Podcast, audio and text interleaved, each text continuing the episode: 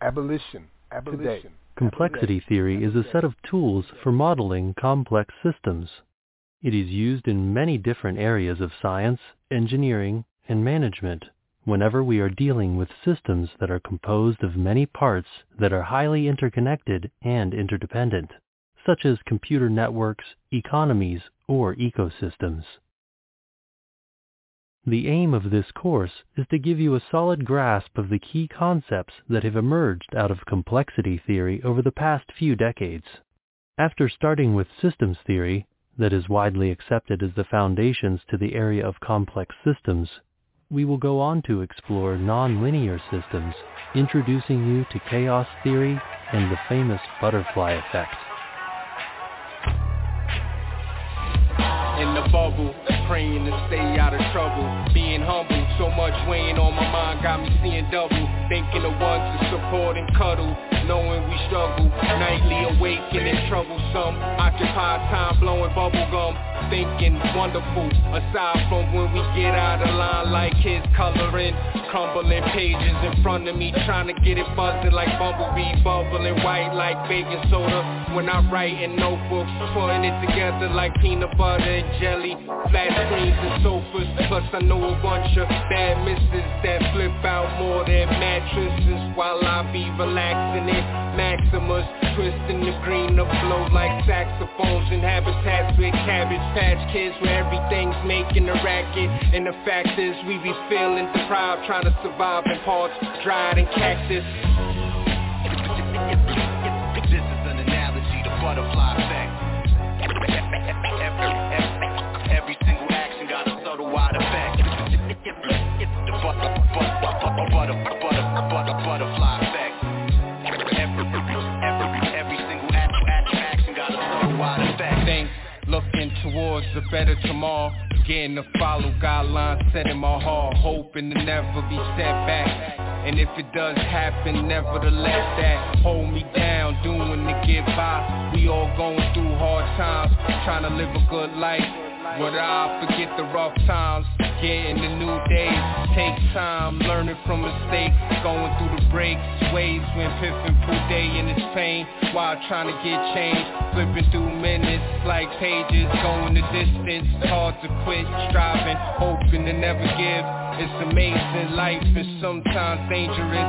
Stay pivoted trying to get a grip While everything on the strips. Trying to get a grip, I get a kick. Gotta hopping in the whip. Taking a spin like I caught me some new kicks. Breaking them in, taking baby steps Day by day, weighing in integrity and priority Playing to win. Day by day, weighing in integrity and priority Playing to win. This is an analogy to butterfly effect. Every, single action got a subtle wide effect.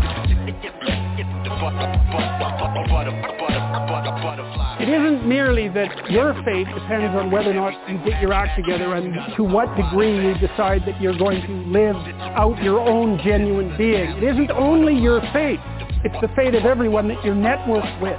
And so, you know, you think, well, there's 9 billion, 7 billion people in the world. We're going to peak at about 9 billion, by the way, and then it'll decline rapidly. But 7 billion people in the world, and who are you? You're just one little dust mote among that 7 billion. And so it really doesn't matter what you do or don't do, but that's simply not the case. It's the wrong model because you're at the center of a network. You're a node in a network. Of course, that's even more true now that we have social media. You'll, you, you'll know a thousand people, at least over the course of your life. And they'll know a thousand people each, and that puts you one person away from a million, and two persons away from a billion. And so that's how you're connected. And the things you do, they're like dropping a stone in a pond. The ripples move outward, and they affect things in ways that you can't fully comprehend. And it means that the things that you do and that you don't do are far more important than you think. Abolition. Abolition. Abolition. Abolition. Abolition.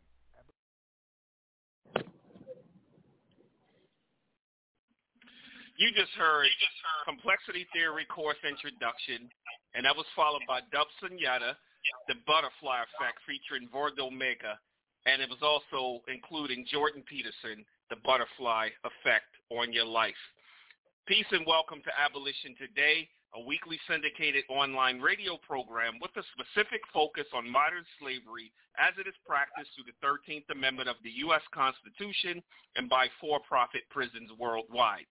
We air live every Sunday at 7 p.m. Eastern, 6 Central, 5 Mountain, and 4 Pacific. Live streams and archived podcasts are available at abolitiontoday.org and on all major podcast platforms. My name is Yusuf Hassan. I'm joined as always by my co-host, Max Parthas. Peace, Max. Peace, Yusuf. I'm here in Sumter, South Carolina at the Paul Cuffey Abolitionist Center, streaming live with a couple of guests in the house, Sister Sharon and Brother David. Say hey. Hey. All right. Hey, hey. So Last week out, we had our returning guests, Jamilia Land and Samuel Brown. This husband-wife dynamic duo are two of the lead organizers for the End Slavery in California Act. And on Thursday, February 15th, 2023 at the California Capitol, they joined Assembly member Lori Wilson in hosting a press conference introducing the legislation. The act is an assembly constitutional amendment that will remove involuntary servitude from the California state constitution. We listened to some of the press conference highlights and we discussed the future and history of slavery in California as well as nationwide. This week, we're joined by Pat Gailey, author of Fundamentals of Well-Being, Four Qualities You Can't Live Without. Pat is also the lead organizer for Abolish Slavery Kentucky and a member of the Quaker community. Last but not least, she is a student of physicist David Bohm. This provides a great opportunity to discuss the physics of abolition, chaos complexity theory, quantum theory, fractal geometry, wholeness, and the, and the uh, implicate order. The butterfly effect phase transitions, self-organizing systems, system thinking, emergence, initial conditions of chaos and pattern recognition. We'll cover the science while breaking down the issues of legalized slavery and Pat's home state of Kentucky and nationally, including the U.S. Depart- U.S. Department of Justice's scathing report on policing in, in Louisville. Of course, it will all be mixed with amazing music and educational, inspirational audio presentations. Even our Bridging the Gap segment covers the science of abolition as applied by the ancestors. So be sure to bring pen and paper. Class is in, and it will blow your mind. With three days from Abolition Today's third anniversary, and we're doing something special you won't hear anywhere else from anyone else. So before we jump into tonight's topic, Give us a quick update, Max. All right. Uh, I think you skipped a week though. Last week we did breaking the silence. Um, we went into that in detail on you know the silence and how to silence uh, is violence. Absolutely. Yes, silence is violence, indeed. Uh, but yeah, man, this is a it's going to be a tough one. I worked pretty hard on the productions throughout the week. It took a lot of inspiration and thought to go into it because this is such a huge thing, uh, what we're talking about, complexity theory, chaos theory, fractal geometry, uh, all of these different things by themselves, you could give classes on for a couple of years. but we, what I want to do is to open people's uh, minds and eyes to these new sciences and how they have been applied already and how I'm actually using them in the abolitionist movement. Uh, this science of complexity theory, pattern recognition, and on and on. And I was blessed to, over the years, meet a few people who understand some of these things, like our guest today, Pat Gailey, uh, who is the author of the book, Four Qualities You Can't Live Without. And uh, she is uh, heavily influenced, at least in the book, by people like David Bohm, uh, the physicist, who uh, spoke of wholeness in the implicate order. So I'm hoping that I do a real good job tonight, along with you and Pat, to be able to express this new science and how it can be applied to not just abolition, to just about anything. Yusuf? Right. Yeah, absolutely. I'm I'm looking forward to it. Uh, just in the past week, uh, I attended a couple of uh, state meetings. So I I sat in with uh, 13th Forward out of New York. Had a great meeting. They have an excellent coalition going, and we're honored to have them on as our guest next week. We will have uh, the names escape me right now. Uh, the 13th Forward leaders, Jesse uh, Koklas, the statewide organi- organizer for Citizen Action of New York, and Wilfredo Lawaquente, an educator and formerly incarcerated advocate. So really excited about having them come on next week, but super duper duper excited behind having Pat Gailey on with us this week. And I just want to read, you know, her bio.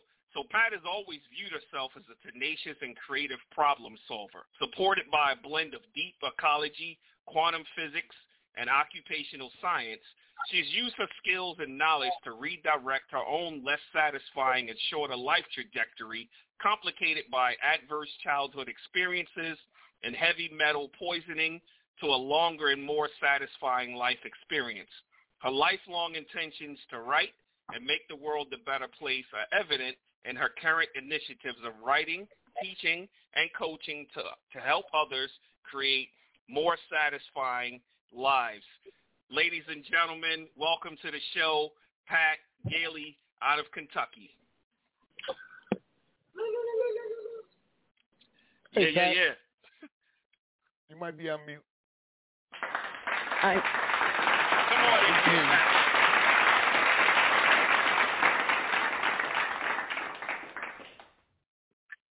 well, There you go.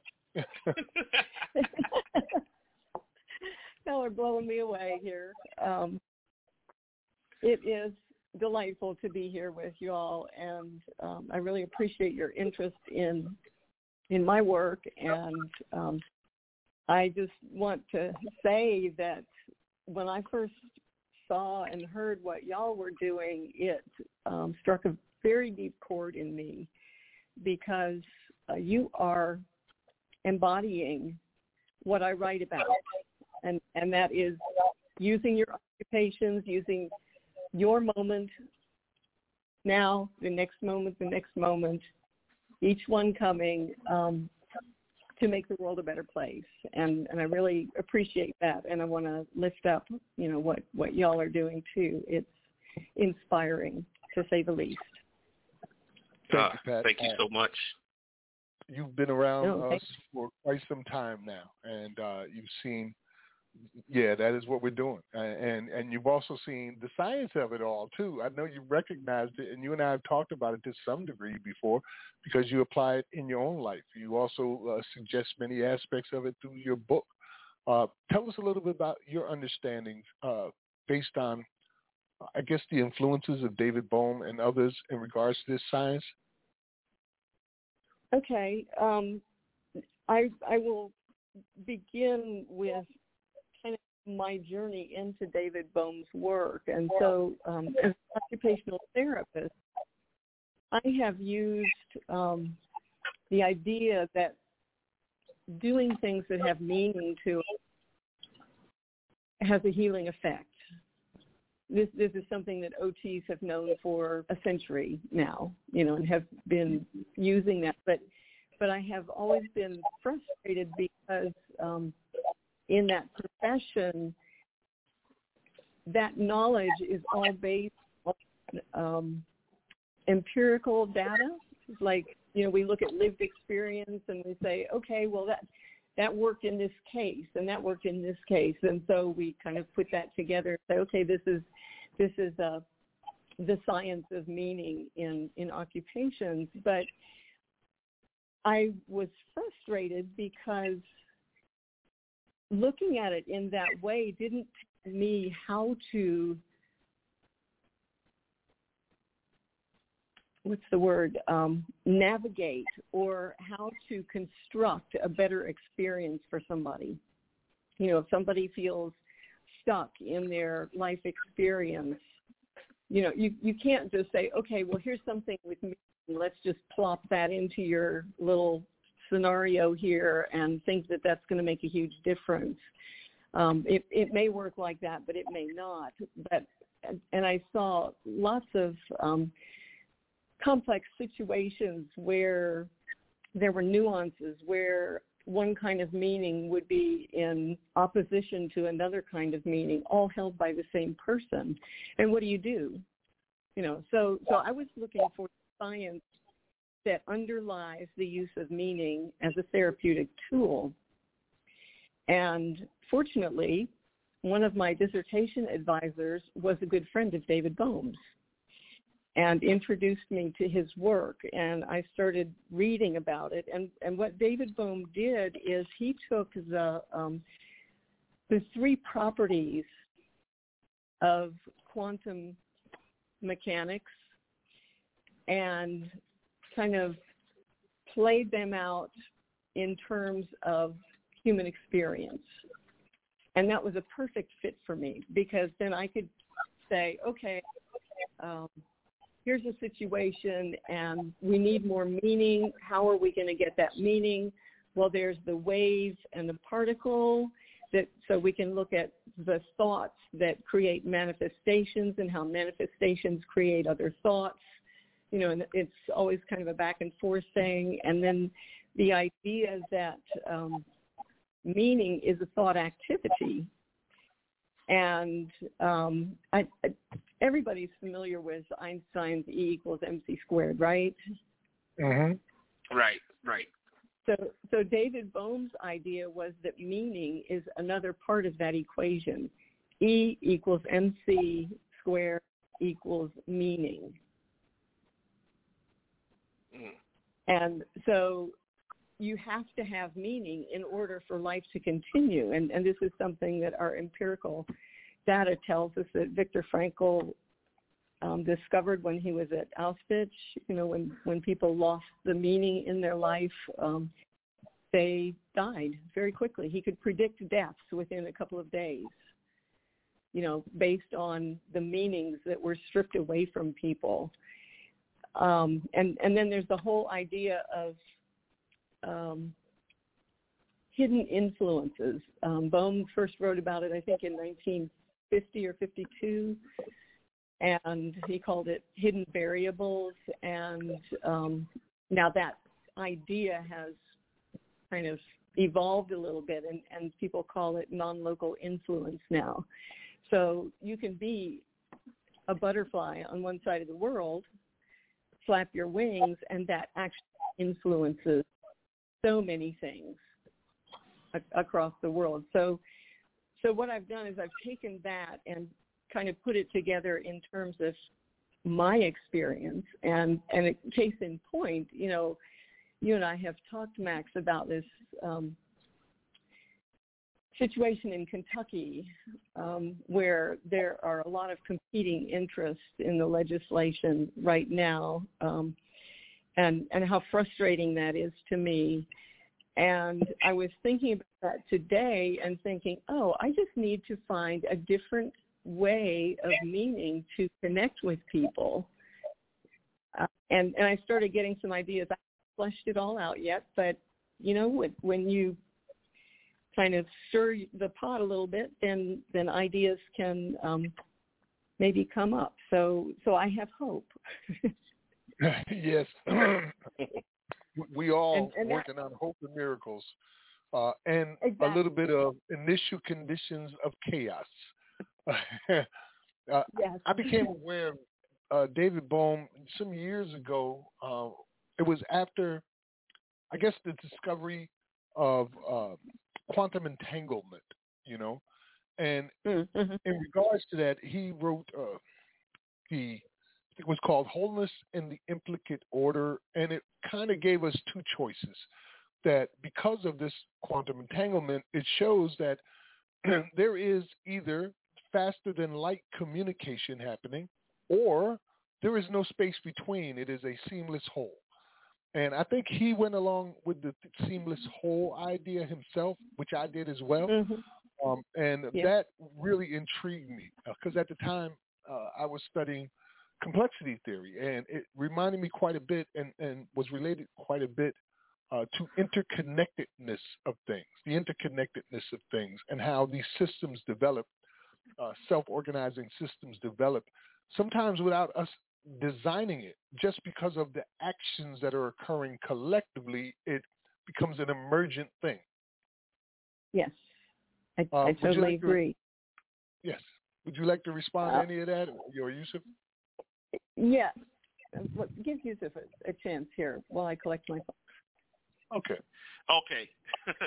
uh, you know, I was I was also introduced to David Bohm many years ago, and the first book that I read of his was Thought as a System, and it kind of ties right in with what you're saying, where in his book he speaks about collective thought and knowledge becoming so automated that we're in a large part controlled by those with the subsequent loss of authenticity, freedom, and order.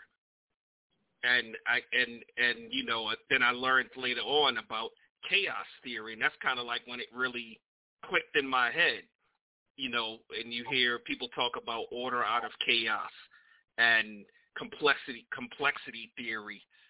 Uh, so my question to you, Pat, uh, I'd really like to hear your interpretation, you know, of, of that since you've studied Bohm far more than I have. So, can you say your question again? I'm sorry.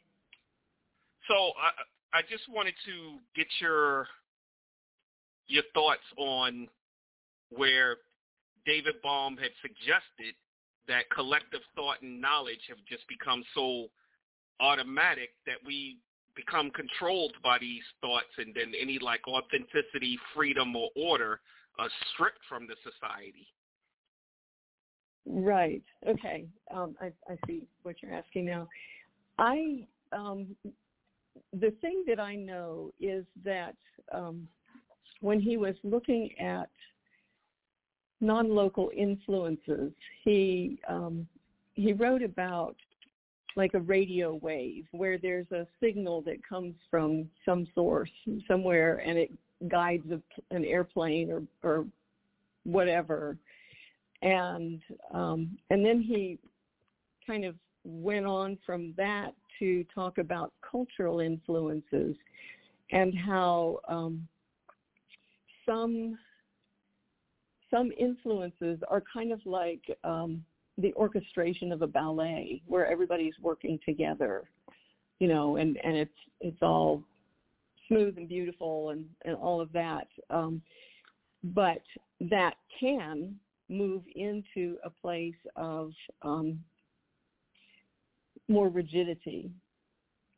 You know, if, Mhm. if those ballerinas or whatever you call a, a man ballet guy, um, if Ballerino, if I guess. yeah, maybe so. You know, if, if they don't have any room to be creative in their process, then then they're kind of funneled into um, this one way of being and, and doing things together, and, and our cultures definitely do that. The um, one of the ways that I think about it, that, that I put these things together, is that that Bohm talked about different um, frequencies of wavelengths in the human experience. You know, so so there's the very subtle um, thoughts and spiritual experiences, and then there's the more tangible physical experiences.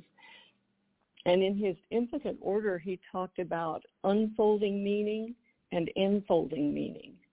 And I referred to this a minute ago, but not with those terms on it. So so when you have an idea, it unfolds, you know, through your different dimensions of moving towards tangibility. For example, if if I have an idea of um, say a, to put a statue in a park because I think that statue might bring people together. You know, there there may be a spiritual inspiration behind that, or or um, some kind of an archetypal inspiration behind the the kind of statue that I want to put there.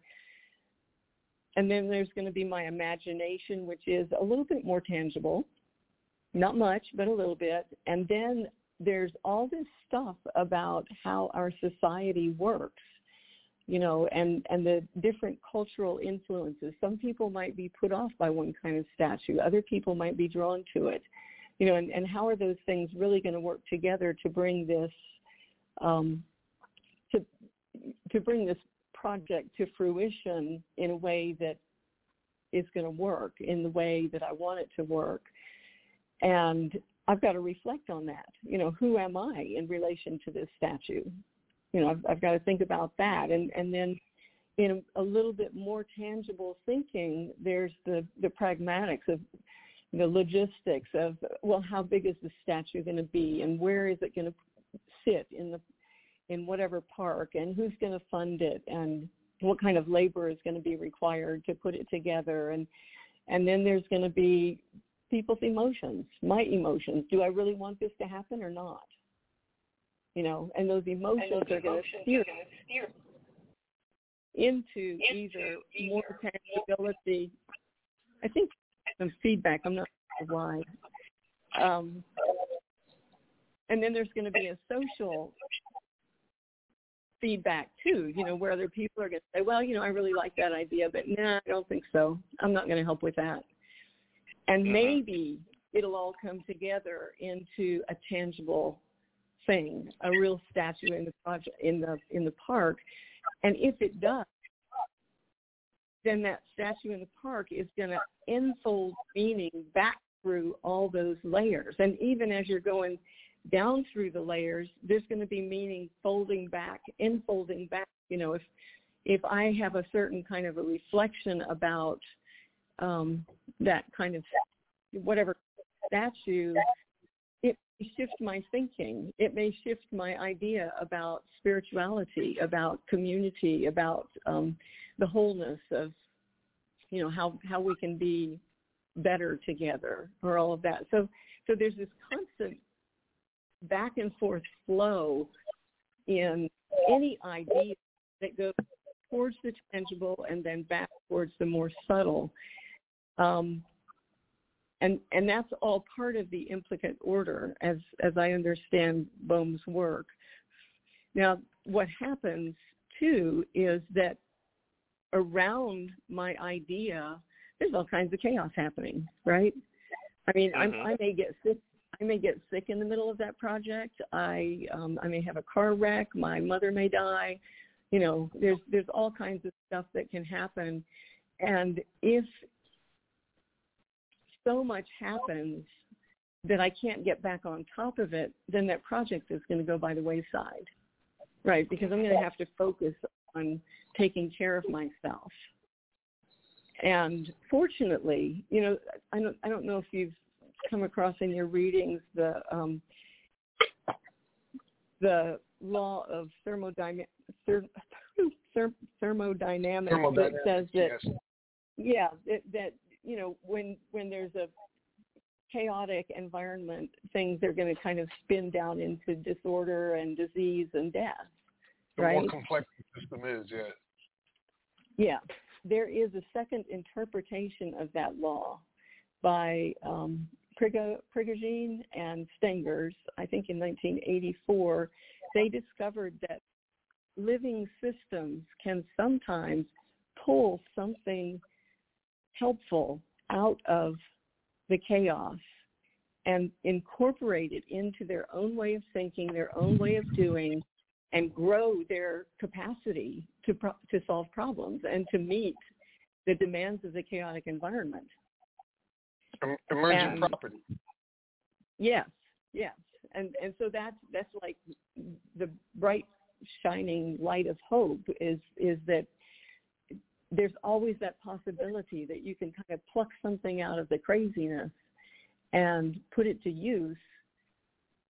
You can move forward and not to move forward but grow who you are grow your capacity grow your ability to work together as a as a team, you know, as a community, and um, make the world a better place. And that's what we're trying to do, right? That's what we're trying to do. Uh, listen, I, I want to play another. I want to play another track that'll help us understand more. But I did just want to join into the conversation a little bit. And you know, from the intro, we're talking mainly about complexity theory here, right? Uh, yeah, it's yeah, tools. Right. That we, it's tools that we can use that help us to model complex systems and see how they work. And I know when it comes to things like uh, crimes against humanity, like slavery, Those are very complex systems that usually touch on every aspect of a society in order for them to stay alive. And I know the ancestors, particularly those like Frederick Douglass, often looked at slavery as in itself a living thing, a system so complex mm-hmm. that it had its own identity. What new skin this beast will come forth in uh, was one of the mm-hmm. things that he would he said about it. And I started mm-hmm. looking at it in the same way. And I wanted to understand more how this beast uh, worked, how it communicated, what its goals were. And I learned a lot of that through complexity theory. And then also a study of superorganisms because, you know, from the human body all the way up to nations, were superorganisms to a very large degree, one small part of a larger whole. But the small part can change the entire system. And that's what they talk about with the initial conditions of chaos, with just one moment, one action, one word, one flap of the butterfly's wings can change the entire system and make it flip or make it completely different than it was before. And with that being said, I want to go ahead and get into the second track, which is what is a complex system? And it's going to be followed by Nas's One Mic. You're listening to Abolition Today, abolitiontoday.org with Max Parthas and Yusuf Hassan. Our guest today is Pat Gailey. We'll be right back after this. Abolition, Abolition today. Probably the only property that will be in all definitions of a complex system is that they consist of many parts. Many parts that are distributed out without centralized control. Organization is formed out of the local interactions between the parts through a process of self-organization that gives rise to the emergence of new levels of organization. With the phenomenon of emergence that we were previously discussing, a whole new level to the system has developed, which then starts to interact with other systems in its environment.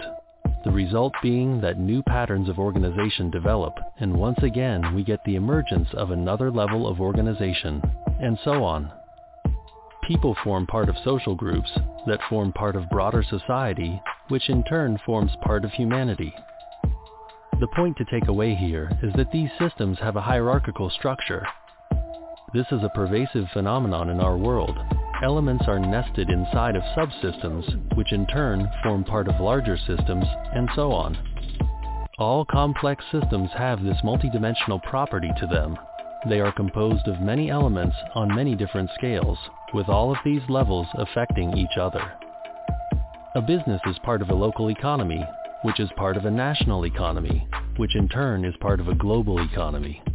Each is interconnected and interdependent with the others. We cannot fully isolate one component or reduce the whole thing to one level, and this is a primary source of complexity. So this is our first property to a complex system. Many different parts that are distributed out with local interactions and self-organization giving rise to new emergent levels on different scales. Due to what are called feedback loops, nonlinear systems may grow or decay at an exponential rate. These periods of rapid change are defined as phase transitions. Thus, complex systems are known to be able to shift or flip into whole new regimes within very brief periods of time. Some small change in input value to the system can through feedback loops trigger a large systemic effect.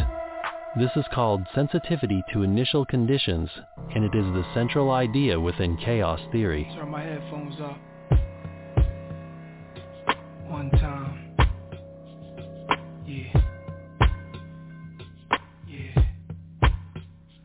All I need is one mic, one beat, one stage, one nigga front my face on the front page. Only if I had one gun, one girl and one crib, one God to show me how to do things the sun did. Pure, like a cup of virgin blood, mixed with 151. One sip will make a nigga flip. Writing names on my hollow tips, plotting shit, mad violence. Who I'm gon' body this hood politics, acknowledge it. Leave bodies chopped up in garbages. Seeds watch us grow up and try to follow us. Police watch us roll up and try knocking us. One knee I duck Could it be. My time is up With my luck I got up The cop shot again Bus stop glass burst A fiend drops a Heineken. Ricocheting between the spots that I'm hiding in. Blacking out I shoot back. Fuck getting hit. This is my hood I'ma rap. To the death of it to everybody come on. Little niggas is grown, hood rats. Don't abortion your wound We need more warriors soon. Sent from the stars, sun and the moon. And it's like a police chase Street sweepers and coppers. Stick up kids with no conscience Leaving victims with doctors. If you really think you're ready to die With nines out This is what knives about. Nigga the time now All I need is one mic. All I need is one mic. That's all I need All I need is one mic. All I need niggas. All I need is one mic All I need is one blunt, one page, and one pen, one prayer. Tell God, forgive me for one sin. Matter of fact, maybe more than one. Look back at all the hatred against me. Fuck all of them. Jesus died at age 33. That's 33 shots from twin Glocks and 16 apiece. That's 32, which means one of my guns was holding 17. 27 hit your crew, six went into you. Everybody gotta die sometime. Hope your funeral never get shot up. Bullets tear through the innocent, nothing is fair. Niggas roll up, shooting from wheelchairs. My heart is racing, pacing revenge in the air. I let this shit slide for too many years, too many times now. I'm strapped with a couple of max, too many nines. If y'all niggas really with me, get busy, load up the semis. Do more than just hold it, explode the clip until you empty. There's nothing in our way. They bust, we bust, they rush, we rush. Let fly and feel it. I feel it in my gut that we take these bitches to war. Lie 'em down, cause we stronger now. My nigga, the time is now. All I need is one mic all I need, nigga all I need All I need is one All I need is one mic. That's all a nigga need to do his thing, you know All I need is one mic All I need is one life, one try, one breath, I'm one man. What I stand for speaks for itself. They don't understand and wanna see me on top. Too egotistical, talking all that slick shit the same way these bitches do. Wonder what my secret is. Niggas will move on you only if they know what your weaknesses. I have none. Too late to grab guns, I'm blasting cause I'm a fool nigga. Thought I wouldn't have that ass done. Fool you niggas, what you call an infinite brawl, eternal souls clashing. World gets deep, some beef is everlasting, complete with thick scars. Brothers knifing each other up in prison yards. Drama, where does it start? You know the block was ill as a youngster. Every night it was like a copper get killed, body found in the dumpster. For real, a hustler. Purchased my range, niggas throwing dirt on my name. Jealous cause fiends got they work and complain. Bitches left me cause they thought I was finished. Shoulda knew she wasn't true. She came to me when a man caught a sin. Assignments are blinded. I never make the same mistakes. Moving with a change of pace, lighter load. See now the king is straight. Swelling my melon cause none of these niggas real hurt. They were telling police how can a kingpin squeal. This is crazy. I'm on the right track. I'm finally found. You need some soul searching. The time is now. All I need is one mic. One mic. Yeah, yeah, yeah. All I need is one mic. One mic. That's all I ever needed in this world. Fuck cash. All I need is one mic. One mic. Fuck the cars, the jewelry. All I need is one mic. One mic. Spread my voice to the whole world. Abolition. Abolition. Abolition. Today. Today.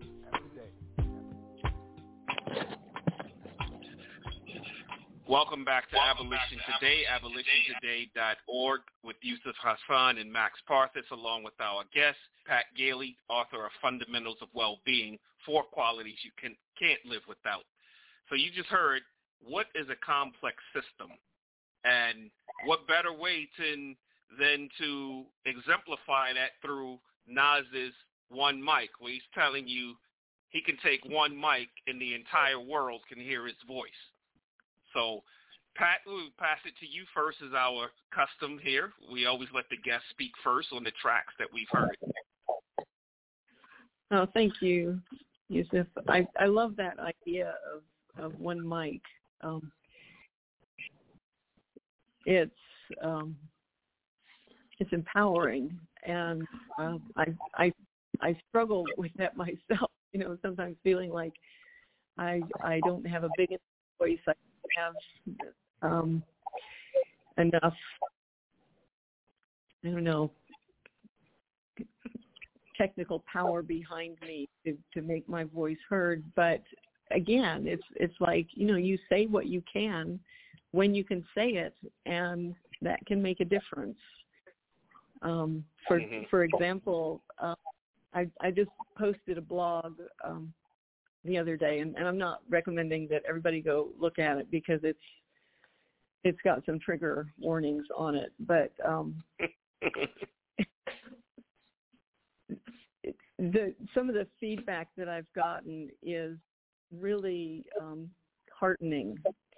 You know, one one person who I haven't heard from for for a long time connected with the idea of land back, and is now we're in a conversation about how she might go about doing that.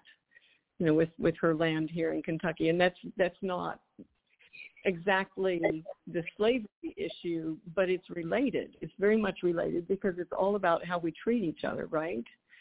You know, and, right. and being in in right relations with each other. And I think that that what happens or what happened however many years ago, eons ago, um, thousands of years ago, 500 years ago, somebody had the great idea that they could be powerful and important and could make more money and that their gift to the world was controlling other people. And that idea took hold, right? And and is now manifesting in so many ways, you know, in, in the slavery um, that has just been ongoing in one form or another and in the way our capitalist society works and in the way that um, indigenous people and black people have been written out of privileges that white people got. You know, there's there's just so many things that are that are kind of following that meaning that is carrying forward. Um, and, and I think that it's really important to find a different meaning that goes deeper than that. And to me, that is the meaning of right relations and valuing not just humanity, but, but our ecosystem and focusing on that and helping other people to focus on that. And, and I, I don't always do a good job at that. I, you know, I I have my own struggles, but but I think that that when like with this friend, um, she heard what I was saying along those lines in, in this blog and resonated with it, and so now we're connected around that idea. And and we can talk more you know and that conversation can evolve and and and maybe maybe we'll do something together. You know maybe maybe she'll help me with um changing the laws in Kentucky. I don't know. Um, she's trying to take care of her mother right now too, so uh, she's got some some personal challenges. But but I, I for me, it's it's like there is there are underlying principles, and and one of those is that I think everybody wants to stay alive, or most of us, anyways and and we just have different ideas about what's going to keep us alive and some of those ideas are very erroneous. And and that's what plays out for people. But but when we can tap into the deeper truth of of right relations then maybe those people can come on board. You know i've i've heard of a number of cases where somebody is like anti-gay, you know, it's it's like gay, LGBT, uh, you know, it's just totally intolerable. Well, all of a sudden that person has a child who comes out. And then a few years later, there's a change because they cared. Because even under all that garbage, they cared. You know, and and they wanted the best for their child. And and I know it doesn't always happen like that. And um, I think the the issue around racial relations may be um, even more complex and bigger. Um, I I don't have any way of putting that together, but but I think what we really need to do is find with our one mic speak to that deeper need of connection and well-being. The idea that that people can be well, you know, people can um, sustain themselves, and we can not all independently, but um, that we can help each other do that if we are kind and respectful. Um, so. Thank you, Pat. Appreciate that's, that. That's my soapbox. I want to uh, get back into the, the clip that we heard a little bit and uh, talk about some of the things that were mentioned in there, as well as shout out to Nas One Mic expressing exactly what we are talking about within this Mhm. system where the initial conditions can change everything. And all you need is that one mic, you know, uh, or it could be something else. You you really cannot predict what the total outcome will be of every action uh, because you've never seen it before. But there is ways to recognize a pattern and predict in Mhm. that way, and that's through the Right. study of history. History tends to repeat, uh, or as I say, it's a synonym. It's the same crap smelled differently. So if you're a student of history, you can see key points in history that do repeat where the same things pop up over and over again. And if you were to do something in these key moments that is different than what has been done before, there's a large uh, chance that you can now change the system entirely, Mhm.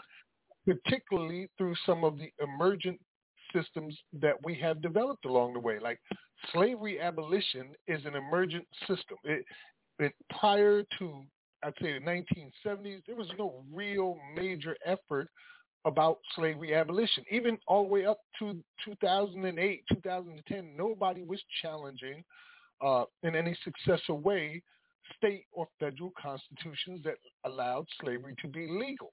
And that is a specific uh, point in time where you could say everything changed from here. When you when this thing Right. became legal, all Mhm. these other things stemmed from it. So we're talking about the racism in the court stemmed from this legality of slavery. The convict leasing, a direct result of the legalities of slavery. Uh, police Mhm. brutality, uh, slave catchers, on and on and on. Even the extortion and exploitation can all trace their roots back to these initial conditions of chaos, which was the introduction of an exception clause that literally defined the conditions under which a human being can be turned into property. Um, and so Right. if you can identify those moments in time, you can literally throw yourself into the machine, uh, metaphorically speaking, speaking. Throw a monkey wrench, do something completely different. And through feedback loops, you can watch it amplify. And we see those in the feedback loops of the press covering our efforts, for instance. We keep seeing more and more press covering our efforts because of the feedback loop that is occurring, influencing so many people ac- uh, uh, across the country and abroad. Uh, so feedback loops, emergent systems, and studying history are all critical, uh, particularly if you're literally looking for change.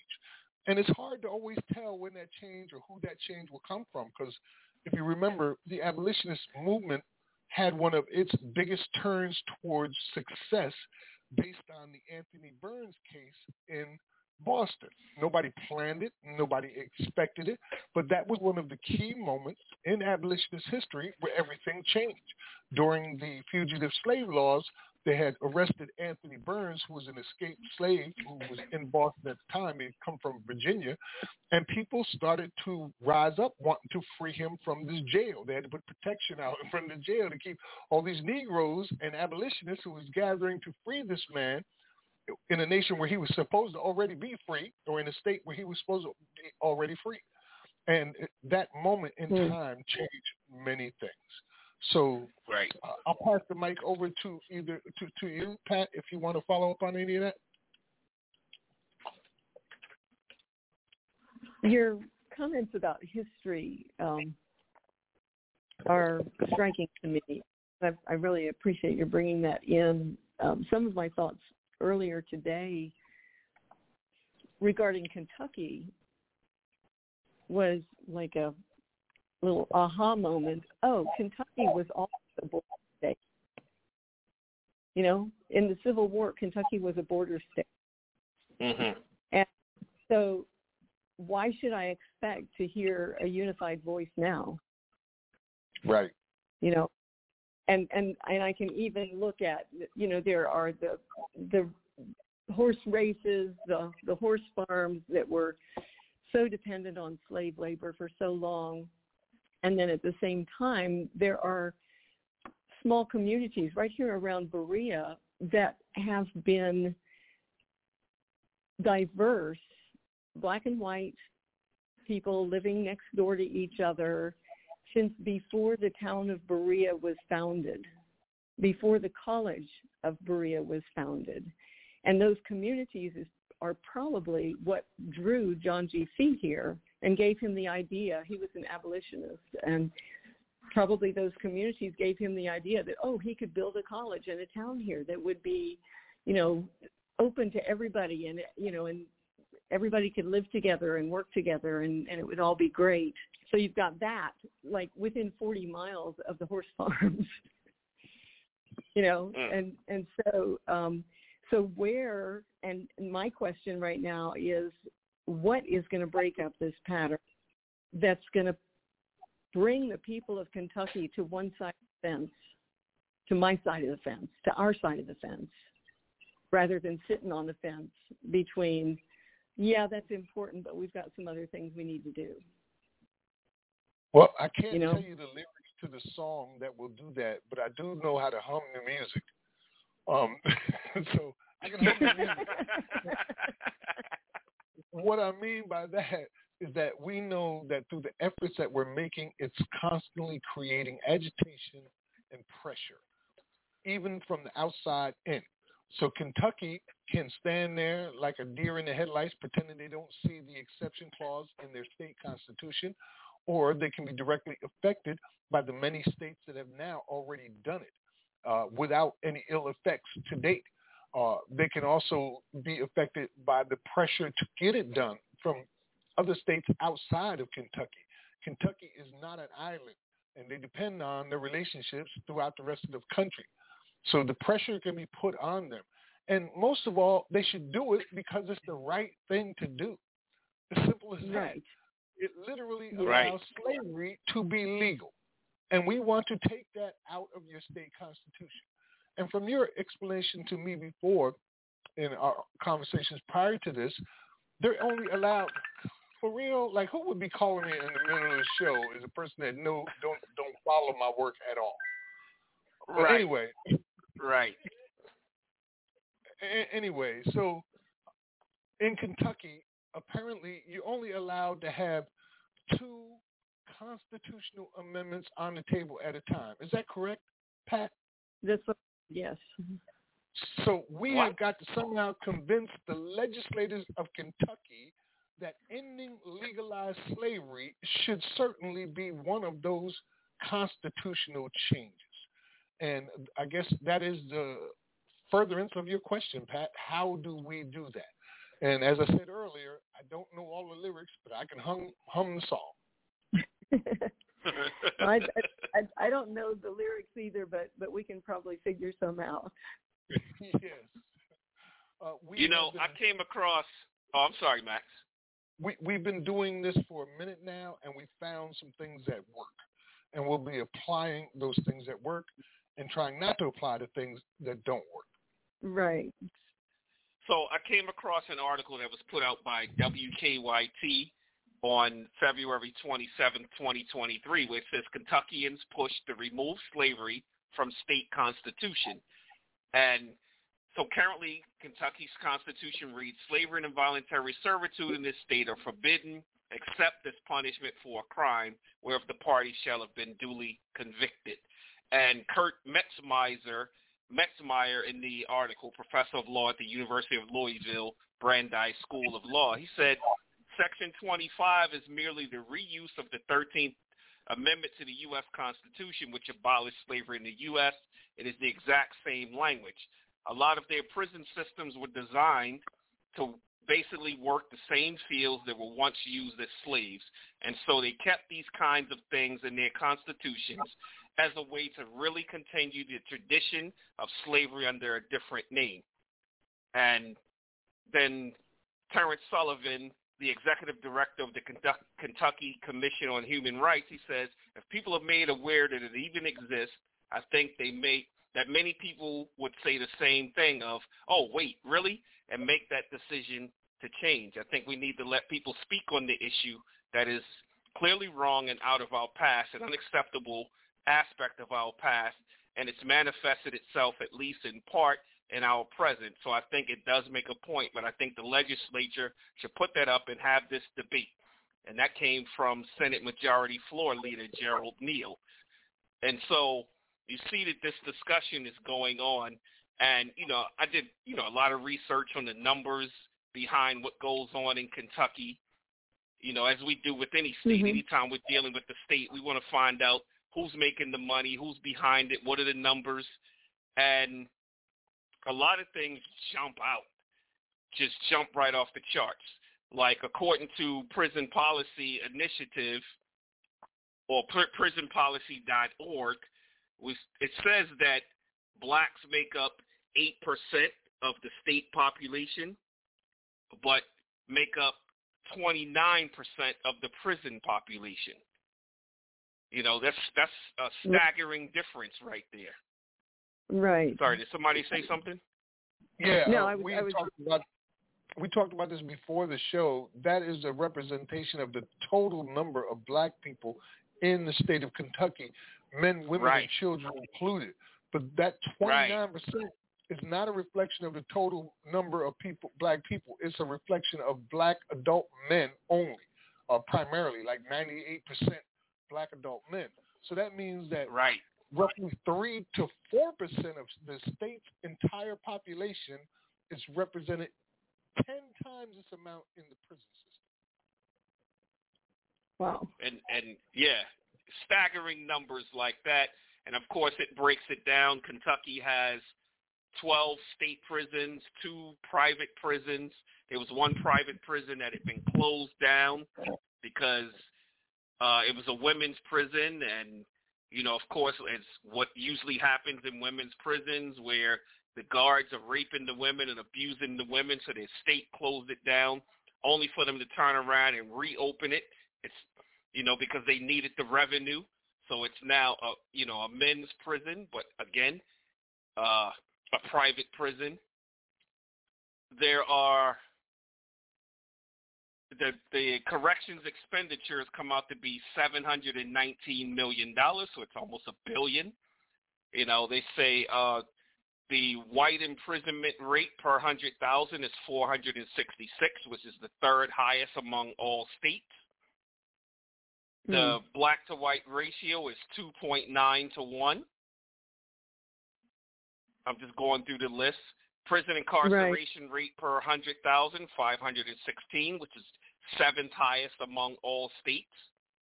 You know, so pretty staggering numbers for uh this is Mitch McConnell's state, correct? For a border state. Yep.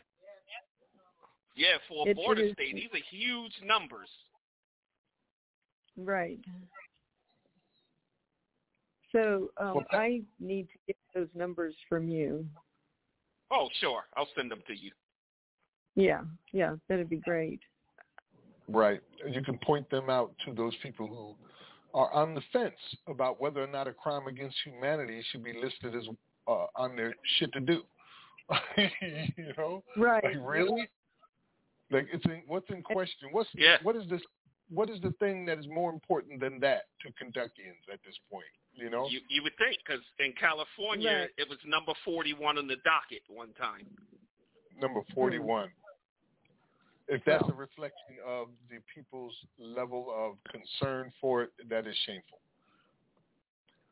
But you know, that's not the end of what's going on in Kentucky. Like we just had a, show last week called Breaking the Silence, right? And uh, we were mm-hmm. talking about how these the problem is our constitutional rights are not being respected. Uh, we face people who I said are liars and oath breakers who swore uh, an oath to protect the rights in the Constitution for the citizens, and, and they are the very people who are violating them every single day. And then only a day or two later, the Department of Justice came out with their report about what was going on in Kentucky, uh, calling it heartbreaking in Louisville, Kentucky's police department. And I'm really not convinced it's limited to Louisville, Kentucky. I'm pretty sure you're going to oh, find that happen in many other places, particularly where there's a black population. Oh yeah. Um, mm-hmm. Some of the things, some of the things they found was use of excessive force, including unjustified neck restraints and unreasonable use of dogs and tasers. Mm-hmm. Uh, conducted, they conducted searches based on invalid warrants. They unlawfully executed search warrants without knocking and announcing. They unlawfully stopped, searched, detained, and arrested people during street enforcement activities, including traffic and pedestrian stops. Uh, I mean, I just saw a video the other day where the police, whole SWAT team showed up at some woman's house about their child jaywalking, and that's how they roll. They wow. unlawfully discriminate against black people in its enforcement activities. They violate the rights of people engaged in protected free rights, uh, free speech rights, critical of policing. That means if you say F the police, uh, you might be going to jail for that. And along with the Louisville Metro, they discriminate against people with behavioral health disabilities when responding to them in a crisis. And there was just so much more that said basically your rights are being systemically violated. And not only is it being systemically violated, but it's race-based. So the majority of the people who we are not enforcing rights on and are doing the exact opposite are the black people in the state of Kentucky. Pat? Yeah, I know I just dropped a whole bomb in your lap, but let, let, let me pick my jaw up. I I don't. I mean, yeah, I it it is like that. I mean, we saw that clearly in the Breonna Taylor situation a few years ago, and and it, nothing right. changed. You know, and and we saw nothing change in that. You know, um, I don't even remember if there was even arrest, and and maybe there was one arrest made that was kind of superfluous, and he walked free, you know, after a minute or something. Right. But and it's and I'm I'm sure it's not limited to Louisville. Um, you know, it, it, we're we're a border state, and Rhode Island had it right from the get go. You know, and Tennessee has started turning their lives around, and um, I'm looking for Kentucky to do the same thing. But um, right. there's, there's a there, there's a lot of crazy politics going on in this state, all all the way from moonshiner laws to stuff in Louisville and beyond. Yes, right. and all of this is basically the um, ripple effects of another thing. Uh, one thing after the other that allowed us to be where we're at right now in this condition. Um, and we keep pointing at that exception clause, and that's why we say it's so important. Uh, with that being right. said, let's go ahead and play one more of our tracks we have prepared for this evening, where we'll talk a little bit about emergence and system thinking. And we'll have it followed up by Odie uh, with his song, Phenomenon. You're listening to Abolition Today, abolitiontoday.org with Max Parthas and Yusuf Hassan. Our guest today is Pat Gailey, and we are breaking down the science, the physics of abolition. We'll be right back after this. Abolition. Abolition. A system is a set of elements and relationships between those elements through which they form a whole. Thus, when we look at a composite entity like a tree or a chair, we could equally ask a different question from talking about the parts we could ask how the parts are interrelated to form the whole organization. This is a very different way of looking at the world. This approach to reasoning about some entity is called synthesis, where synthesis means the combination of components or elements to form a connected whole. This basic set of assumptions that support an approach to scientific inquiry is called a paradigm. Thus, we can identify these two different paradigms, one of analytical reductionism and the other of what we call synthetic holism, also called systems thinking. To understand why synthetic reasoning is of importance, we have to understand better this idea of emergence. Emergence is a process whereby novel properties, features, or structures are formed as we combine elementary parts. With emergence, when we put things together in a particular way, something new is formed that none of the parts has, and we call this newly combined organization an emergent phenomenon. Emergent phenomenon. phenomenon.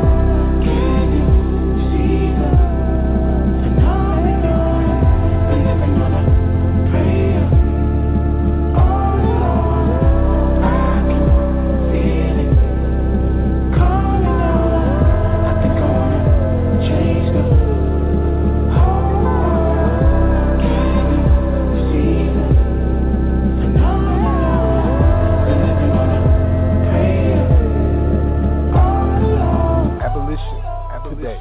Today. Today. Today. Welcome back to Abolition Today, abolitiontoday.org with Max Parthas and Yusuf Hassan. You just heard Emergence and Systems Thinking, and that was followed by Odie, Phenomenon.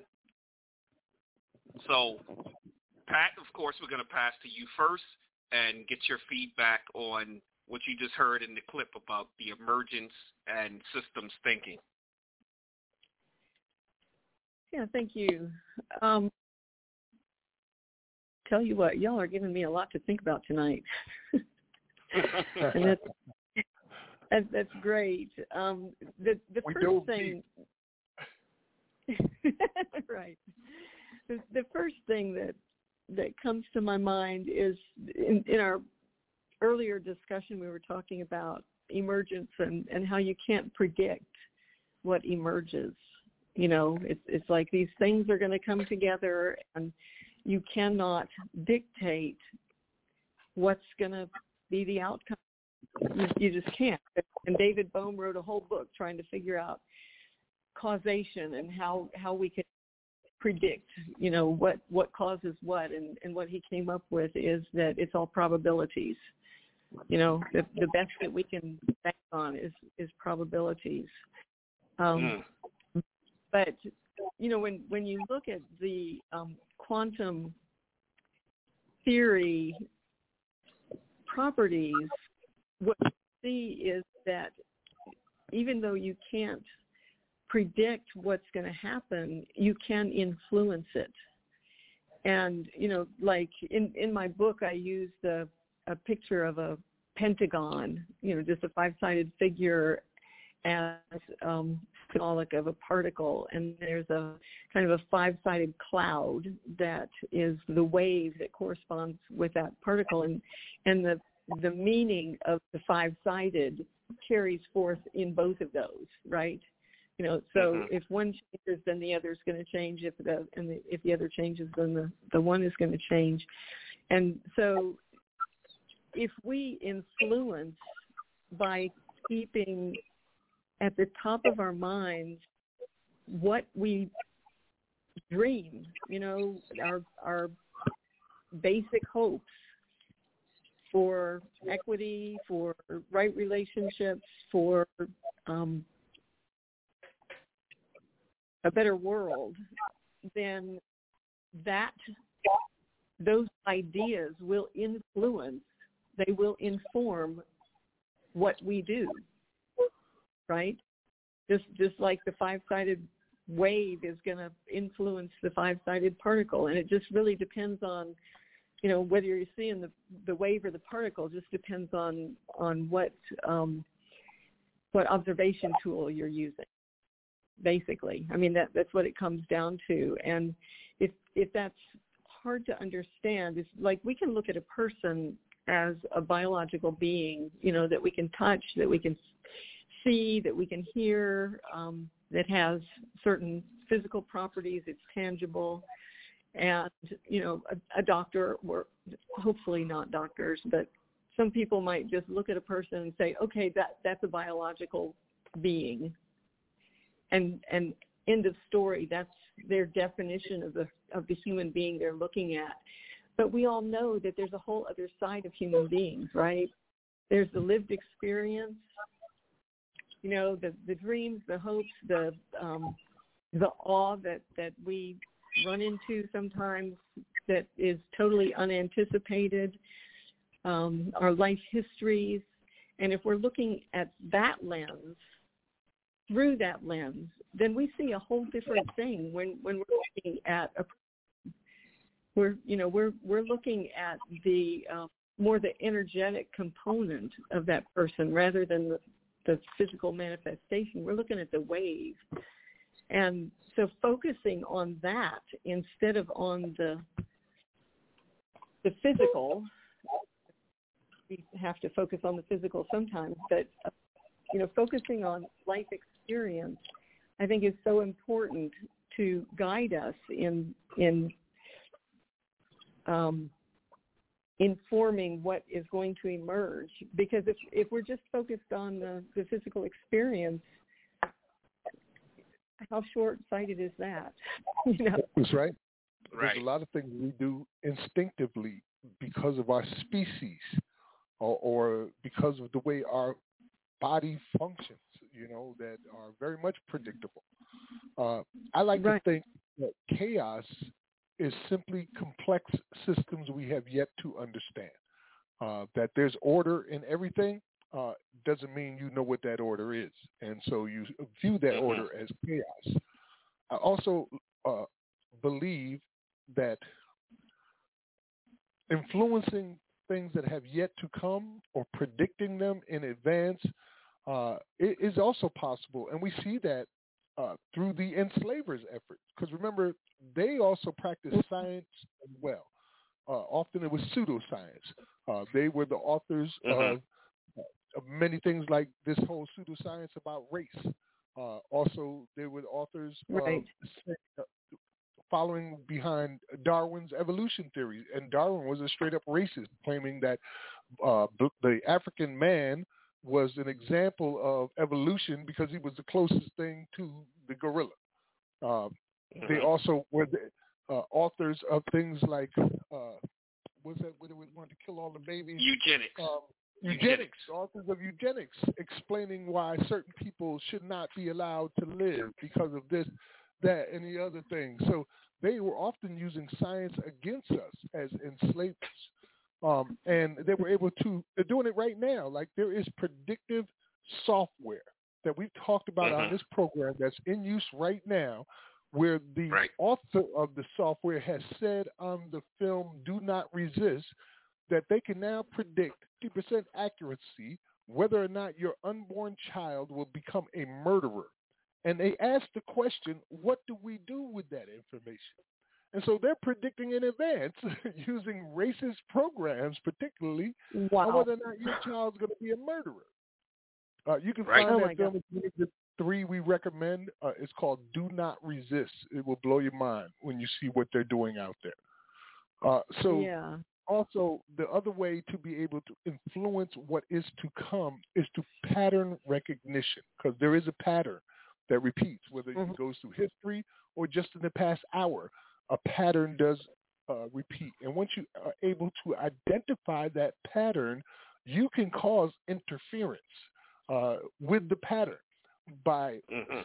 putting something in place of its normal wave function. So that's Mhm. what we're doing here right now. you know, literally. Right. Right. All right, Pat. Yeah. You know, thank for that oh. I'm sorry. Go ahead, Pat, please.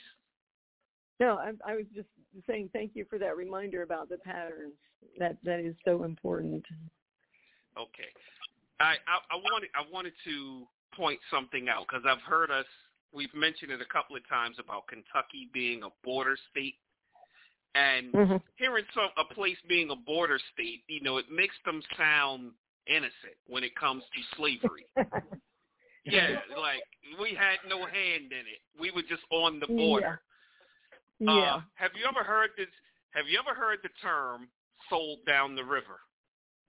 Oh yeah. Everybody's heard this term. You know, it's right. it's uh, used to signify a profound betrayal. Well, mm-hmm. river was a literal reference to the Ohio and Mississippi rivers. For much of the first half of the 19th century, Louisville, Kentucky was one of the largest slave trading marketplaces in the country. Enslaved people would be taken to Louisville to be sold down the river and transported to the cotton plantations in states further south. So Hmm. that's where the term comes from, and it says because white planters valued men over women as laborers, male enslaved were far more likely to be sold down the river. In addition to the tragedy of being separated from family, to be sent down the river meant a sentence Mhm. of brutally hard labor. As the global demand for cotton grew, the demand for more and more slave labor grew at an equally large pace. And there's this area uh, called That's Garrison the Slave Pen interconnectedness Site. you're talking about, right? Right, exactly. the interconnectedness. Mhm. interconnectedness. So there was a place called Garrison Slave Pen, and it mentions that four slave markets, including Garrison's and Arthur Burns, sold men, women, women, and children like sheep. So that was that's what was going on, and then we can bring it forward into the 21st century, where we start talking about Hickman's Egg Farm. Are you familiar with that, Pat? Hickman's? I'm sure Yeah, they talk about yeah. that down there a lot. Yeah, I, Where- I have heard about it. Where a large portion of the eggs that we find in our supermarkets come from Hickman's Women's Prison. It's not in Kentucky. It happens to be in Arizona. You know, and I said I wasn't going to bring it up, but it just came came to mind. But right. That's that interconnectedness. And when we start throwing uh things in there you know if you have a cog going you maybe throw a pebble in there it can get lodged in between the gears and it throws off the functionality of the machine. And Mhm. we saw that happen back in 2017 i believe where we would we had just had the millions for prisoners march. And we remember seeing at the time Attorney General Loretta Lynch make the announcement that the U.S. was no longer going to do business with Corrections Corporation of America, which is now known as Core Civic. And the stocks plummeted that day of Core Civic and GEO Group just from the chaos that we were creating by bringing the attention nationally and internationally of what was going on in the prisons and how it's tied to slavery. I remember when that happened.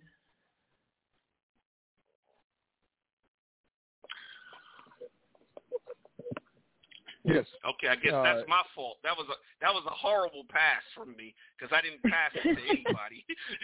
Yeah, I know you just kind of I'll take the blame for that one. I just dropped the mic right. and walked away. um, I, I did want to point out something that the audios you've heard so far come from Systems Innovation on YouTube, where they have a whole course on complexity, complexity theory. I highly suggest that you go through it. You'll learn a lot more there than you have been learning here today. Today, our goal was to show you that these systems exist, missions for how they work, and that they're predictable and they create patterns, and also to show you how uh, just simple things, little things that you personally can do can change the entire system. Uh, what you Mhm. do matters very much. Uh, let's talk about an example would be, you know, the use of the in popular music and social discourse, right? Uh, Mhm. Imagine the the the pain and suffering and uh, the oppression that just the use of that is causing to us. Like you're calling your own brother and sister a nigger. Like you're my nigger. Like as in compared to what? to being somebody else's nigga. You know, I, I, I don't get it, and I don't understand why we continue to propagate that very destructive thing over and over again. You hear it in the songs we play here today with Mic, uh, Nas, one Mic, and others. It's a fact of life. It's the way things are. But imagine if you personally, the person that is listening to me right now who uses that regularly decides to stop. Imagine if a lot of other people decide to stop. At a point, you mm-hmm. get critical mass. And critical, critical mass, mass, is where it spreads on its own exponentially, and eventually that pain and suffering is taken away from us, and we are no longer identifying as someone else's chattel property. It's just a simple thing. Change your mind, and you change the world. yeah. It's really a matter of perspective, um, and that's why I'm glad they were talking about emergent systems, uh, emergence and system thinking. And, and the song by Odie, uh, "Phenomenon," was wonderful. Uh, he's like, "I want to change the whole world. Can you see the mm-hmm. phenomenon?" And he, he knows it's possible that he could do it, that any one of us could do it. We just have to learn more about how we're connected. We are like nodes connected. Mm-hmm. And emergent properties are, I was telling David, who's sitting right here with me yesterday, an example of that that they talk about in the series is walking.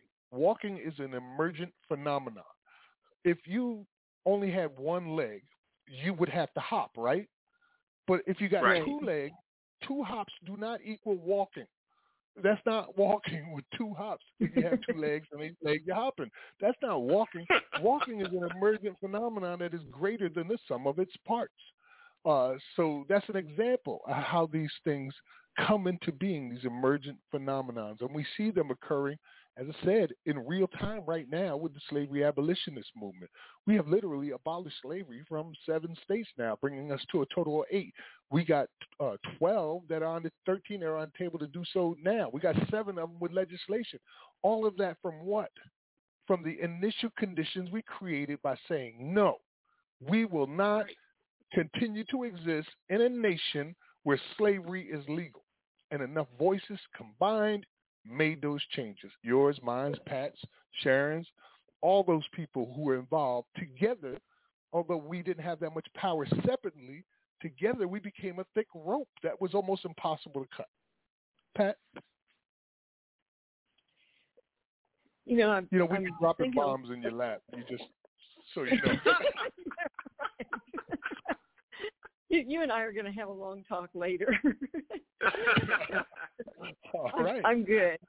I'm I'm good. You're you're giving me a lot to think about. Um, you know, when when you're talking about doing little things um, and making those little changes, that really requires being conscious of what we're doing. You know, and and I I think that a lot of people are not yet conscious, and so they need to be woken up. You know, if, did you realize you just used that word?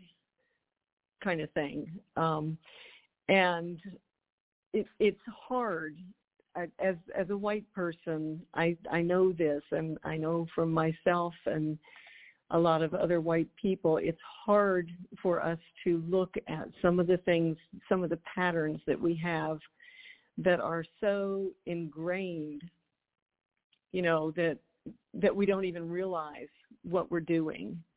But but we have to we we must get more aware of ourselves. And and this is where i rely on um not just the external pressure you know that that comes from other people or whatever in our environment but but we have to get we have to get serious about who we are you know and how we relate to ourselves. And um develop some integrity around that. Because if we don't, then we can do all kinds of little things that um, that that we might think are good in the moment, and then turn around and tomorrow it's like, oh, whoops, I shouldn't have done that. I shouldn't have said that. You know, so so for me, it's there's there's a long um, a long and hard road for for many of us in in getting to that place. And um i i hope that that my book and my work can help people to be more aware of who they are and what they're doing because that's going to help them make better choices. That's that's actually where I started with with writing this book that I wrote was how can I make better choices Hmm. you know choices choices that not only support me as an individual but that actually help other people too because I don't I don't want to not you know I, I don't want to be narcissistic here you know and and I I mean I do want a, a good life for myself and I want to feel satisfied with with what I do but um I I can't unless I'm looking out for other people too. Does that make sense? Absolutely. Yes, it does make sense. Makes all the sense in the world to me. Um, and I'm very proud of the work that you and others are doing and the work on yourselves, just like we're all doing, to try to continually uh, be more prepared, to understand clearer uh, the things that are affecting us every day. Uh, my mentor told it was one of the things that he taught me is that it's up to me to understand how the world works because the world is working on me, and I need to know what it's doing. So if you're going to Yeah. understand yourself, you nec- by necessity must understand how the world works. And if you don't do Mhm. that, you're ignorant. You're just walking through life blindly, being affected by tides and movements that you aren't even aware of, that are dictating almost Mm. everything you say, do, and are, a literal product of your environment, becoming what you eat, so to speak. And the only way to get out of Mhm. that is to better understand who you are in this place and time and what the world, how the world works and how it works on you. Amen. Uh, We're, we're, we're, on, the, we're on the same page. yes. Yeah. I, I, I would hope many more would follow suit. Um, and one of the things that is the most important to learn is a foundational uh, truth. And the truth that we have right here, right now, is that slavery is still legal. And not only is it still Right. legal, it's actually still in practice by the state themselves. These um, Department of Justice investigations have only uh, reinforced the, very statements we've been saying forever that using this system to uh, enrich particular people and communities at the expense and blood and lives of others. And it's often race and class based because traditionally that's how it's always been, especially when you hear arguments coming from people who sound like they're still in 1850 or 1830, literally repeating Right. the same things that were said then, like Mhm. about what did we say last week with uh, Marjorie Taylor Greene, where she was saying that black people are lazy and, Lazy. and worthless. Yeah. Yeah, lazy and worthless. It was just it, it, it was simply a meme. you know what I mean? It's like the same thing you've been saying Right. over and over. All right, so it's eight thirty. We have a about twenty more minutes that we want to spend uh, program before we get into our final comments and our final segment. We have one more track that we want to play during this period, and we'll go ahead and open up the phone lines just for a call or two. If you have a question or a comment, uh, you can dial 515-605-9814. Remember to press 1 on your keypad to let us know that uh, you have a question or comment, and it will put you in queue. That's 515-605-9814. Uh, but before that, I do that, I will see if my guests here, uh, David and Sharon, uh, have any questions or comments themselves.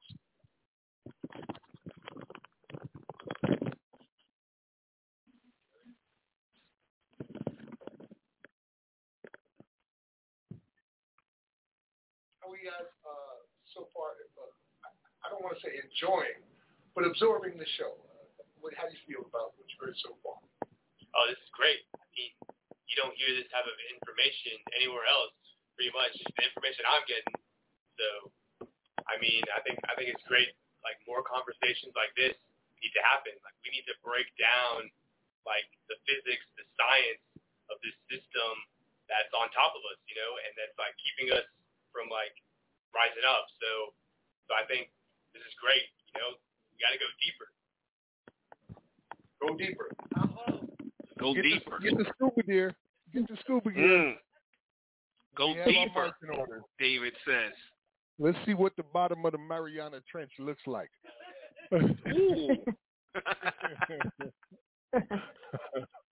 All right.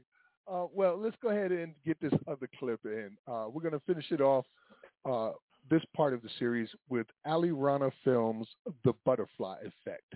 Everything you do matters. And it's going to be followed by Muni Long's Butterfly Effect. And that is something special. Think about what you're listening to as you hear it. It is simply amazing. You're listening to Abolition Today, abolitiontoday.org with Max Parthas and Yusuf Hassan. Our guest today has been Pat Gailey, and we've been talking about the physics of abolition. We'll be right back after this. Abolition. Abolition. Nature is highly complex, and the only prediction you can make is that she is incalculable. The amazing unpredictability of nature is what makes it marvelous and mysterious. This is what chaos theory looks like. To simplify and further explain this phenomenon, one of the early pioneers in chaos theory, Edward Lorenz, an American mathematician and meteorologist, coined the butterfly explanation, or popularly known as the butterfly effect. Proven in 1963, the theory implies that in some part of the world, an action as small as a butterfly flapping its wings might create tiny changes in the atmosphere, which would eventually lead to drastic ups and downs in the environment, causing events as catastrophic as a hurricane in a completely different part of the world. Had the butterfly not flapped its wings, the trajectory of the system might have been vastly different. Let us illustrate this with some existing patterns. Early October 1907, a young man takes the entrance examination to the Vienna Academy of Fine Arts. Of 133 initial applicants, only 28 pass. This man is not one of them. Fueled with rage, when he asked the examining board for an explanation, they said that his drawings lacked an artistic inclination. Little did they know, this man was an anti-Semite and would eventually go on to become the Chancellor of Germany, turning him into one of the major factors at beginning the Holocaust and the Second World War. Adolf Hitler. In 1962, American scientists and military experts feared what might happen in the event of a Soviet attack on the nation's telephone system. A computer scientist named J.C.R. Licklider proposed a solution to this problem, a galactic network of computers that could talk to one another. Little did they know this idea would eventually be transformed and used for sharing information, entertainment, social networking, etc. by more than 2 billion people today. The World Wide Web. And if only one thing had happened differently, if the Americans were not paranoid about the Soviets, or if Hitler wasn't rejected from art school, it might have been an altered world we would be living in today. Now, how far back could you go in your life to show whose move at what time sparked a series of events that led up to you watching this video, making you what you are today? There are generations yet unborn whose very lives will be shaped and shifted by what you do today or tomorrow and the next day, because everything you do matters.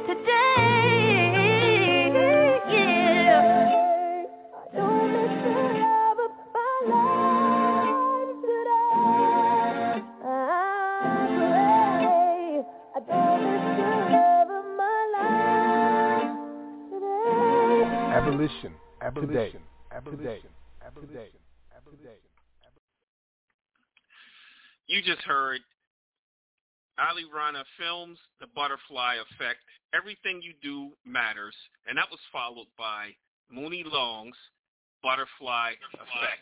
Welcome back to Abolition Today with Max Parthas and Yusuf Hassan and our guest, Pat Gailey. So, Pat, of course, I'm going to pass to you again. Pass to you first so you can get uh, your first in on what you just heard.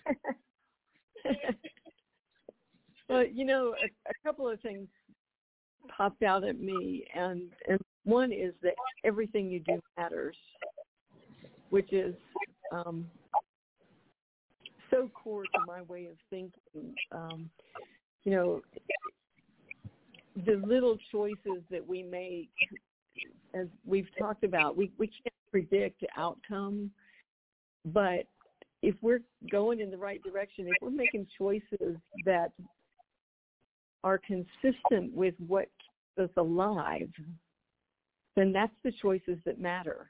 I mean, that's that's the choices that we should be making, and and because because our lives matter, right? And mm-hmm. and at every moment, no no matter what decision we're making, we have a choice of whether to support life or not and that that's what I try to do since I've learned this.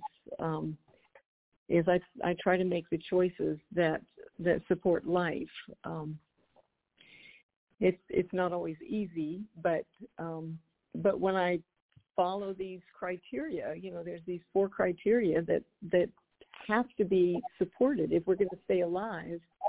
You know, if, if I uh, make my choices based on whether or not a choice is going to support those criteria or not, or those qualities or not, then then the, the answers are clear, and and I know what I should do.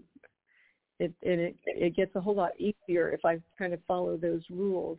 In the the second um, part of that clip, I was not able to catch all the words, but my sense of it was that um, this beautiful thing can unfold you know from from the butterfly effect from making good choices that that we can we can have a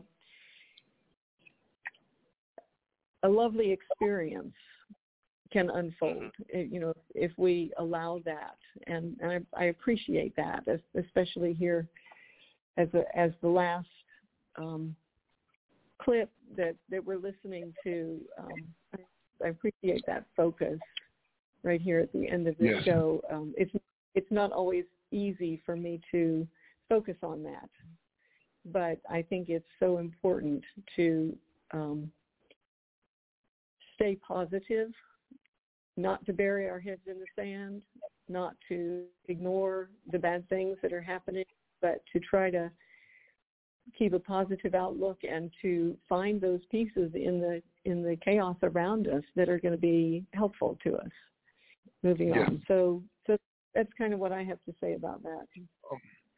I I love what Muni Long did. Uh, I've listened to it about a half a dozen plus times now, you know, Mm. and I understand. I thought I was the only one. I understand the depth of where she was coming from. She was singing about timelines and realities that she had glimpsed that didn't exist anymore. And she was pointing out the moment in time that had changed reality because she didn't do what she had done before. So if she just had turned down that street, if she didn't miss her exit, Mhm. she'd be making you breakfast, you know? And she's praying that apparently in a third opportunity, she gets to make that turn so that she does not miss the love of her life, that she remembers. It reminds me of the film The Butterfly Effect, where the uh, person in the star of that film was able to remember multiple timelines that all uh, kind of connected back to just small changes in his life that made everything different. And I just thought that was brilliant. And to have it a love song, so people are like, "Wow, y'all playing love songs on Abolition today?" Right. right. you know, because It's we were just. Yeah. right. It's beautiful and genius, and she did a great job of that. And following up on the breakdown of the butterfly effect, and I know it oversimplified, but it really does boil down to simple moments like that. If Hitler had not been denied an opportunity to go Mhm. to art school, uh, maybe instead of being the architect of the Holocaust, he would have been the architect of some three or four paintings that everybody remembers. You know what I mean? Like, Right. You never know how it had Right. changed them. But there are times and places that you know will make a change. And for us, that butterfly effect, that initial conditions of chaos where things change is the language of the Constitution, which is the literal laws of the land, and which create basically our nation's personality, our nation's morals and ethics. These are the things we believe and don't believe. These are things we think are criminal and not criminal. These are the things that we think should be a right for everybody in this country. So that is an important document, and there's nothing in it that is symbolic. Uh, every law that we have is based on that. And if a law does not adhere to the Right. Constitution, guess what? It's unconstitutional, and it's not a law. uh, so we feel like if we can just change these amendments and put the right language in there, we'll see a world that has never existed before because we don't know what it looks like to have legalized slavery not allowed in this country. We've seen it every Right. day. It's Mm. been a whole existence to right now, and we want to see what it looks like without that. All right, what I want to do is take a moment to go ahead and pat and say thank you, first of all, for spending your time For here sure. with us tonight. The program is not over. We do have our Bridging the Gap, which is amazing, and we hope everybody to, continues to listen to that. But I, I do want to take some time to say thank you. We appreciate you. Uh, I'm looking forward to working with you further on Kentucky, and I want to give you an opportunity to point our listeners in any direction you want to point them in and give them any words of wisdom that you like to offer before we conclude. Well, I, I want to say thank you to you also for, for including me here and for a very um, stimulating conversation. I, I really appreciate the opportunity to think through these things a little bit more. Um, if people want to look at my website, there's a lot of information there, um, not just about my book, but there are um, there's a, a page that gives a very brief description of the four qualities that are required to stay alive. So you don't have to read the whole book to get it. You can get a glimpse of it in um, on one of my web pages there. And um, there are some workshop possibilities listed there. If um, if anybody wants a workshop, let me know. If you need coaching, let me know, and we can work something out. And I look forward to um, talking with you all again. Yeah, thank you so much, Pat. You know, Max, my mother just sent me a text, really interesting. She said, not only that about Hitler in art school, but she said his mother kept having miscarriages until he was born. Right. Oh my gosh. until he was born. yeah. Oh, wow. That's heavy. Well, um, we uh, we're going to wrap it up now and thank our sponsors and thank our listeners as always uh, for participating. Uh, we appreciate you greatly. I do see that there is a hand up, but we're kind of late on it. So, yeah, that's that's uh, that's Sean. Sorry, Sean, we couldn't get to Sorry, it today. Yeah, we're down to our last two minutes, and then we got to do our bridging the gap. So, uh, with that being said, I'll pass it over to Yusuf. Make sure you tune in next week when we have our guests from 13 Forward, the New York abolitionists, here on the program. That's right. So we want to thank Pat Gailey, thank all of the listeners. Uh, we want to thank our sponsors and partners, Jailhouse Lawyers Speak, I Am We Ubuntu Prison Advocacy Network, Samer Urge, that's Quakers Uplifting Racial Justice, the Paul Cuffe Abolitionist Center, Prismatic Dreams, and the Abolish Slavery National Network. Remember to subscribe to our YouTube channel. That's youtube.com slash abolition today and our Facebook page, Abolition Today, for all the news, information, and music you hear on the program. Abolition Today is available on all major podcast platforms. Also remember to join the movement at abolishslavery.us to become part of the solution. Text in the exception, end the exception, one word, no spaces, to 52886 and follow the prompts. This will send a signed petition on your behalf to your congressional reps in support of the proposed 28th Amendment to repeal and replace the exception clause of the 13th Amendment. This week's Bridging the Gap is something really special. So we have Eric Herschthal, who's the author of The Science of Abolition. So we're going to make that connection between abolition and science as applied by our ancestors. And then that's going to be followed up by my favorite Mos Def, deaf track, mathematics. And you're going to hear how he's going to break down the mathematics. And it ties right into this uh, physics of abolition or physics of complexity theory. So we'll be back next week on the 19th, God willing, with another master class on slavery abolition. So until next week, think about abolition today. Peace and blessings be upon you all. Peace. Abolition. Today. Throughout the summer of 1851, thousands of spectators withstood sweltering heat in London's Hyde Park, waiting to enter the Crystal Palace, an enormous glass structure that had been built for that year's Great Exhibition. A predecessor to the World's Fair, the Great Exhibition functioned as a showcase for the day's most promising scientific inventions. Uh, inventions that the exhibition's promoters thought would hope would offer hope for humanity's future. Britain had abolished slavery 13 years earlier and now positioned itself as the global leader in the international fight against slavery. And perhaps unsurprisingly, the most talked about invention at this year's 1851 exhibition was a new chemical bath machine for flax, uh, a fiber similar uh, to well, flax, which, you know, as a contrast to cotton.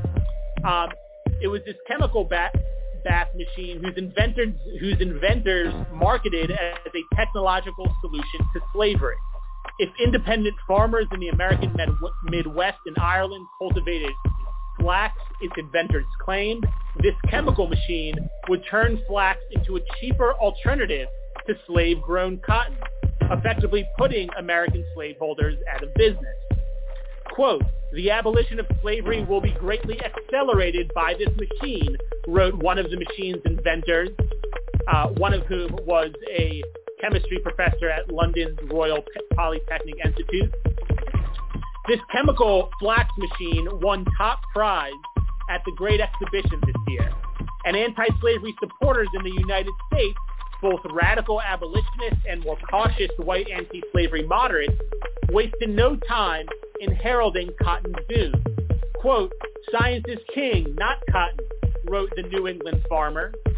Fugitive slaves should be standing in the front ranks of this experiment, declared Henry Bibb, a fugitive black leader formerly enslaved in Kentucky, uh, wrote in his uh, British Canada-based newspaper. The chemical machine was in fact only one of a much broader array of scientific ideas and technological inventions that British and American scientists, as well as black and white abolitionists, used to discredit the institution of slavery.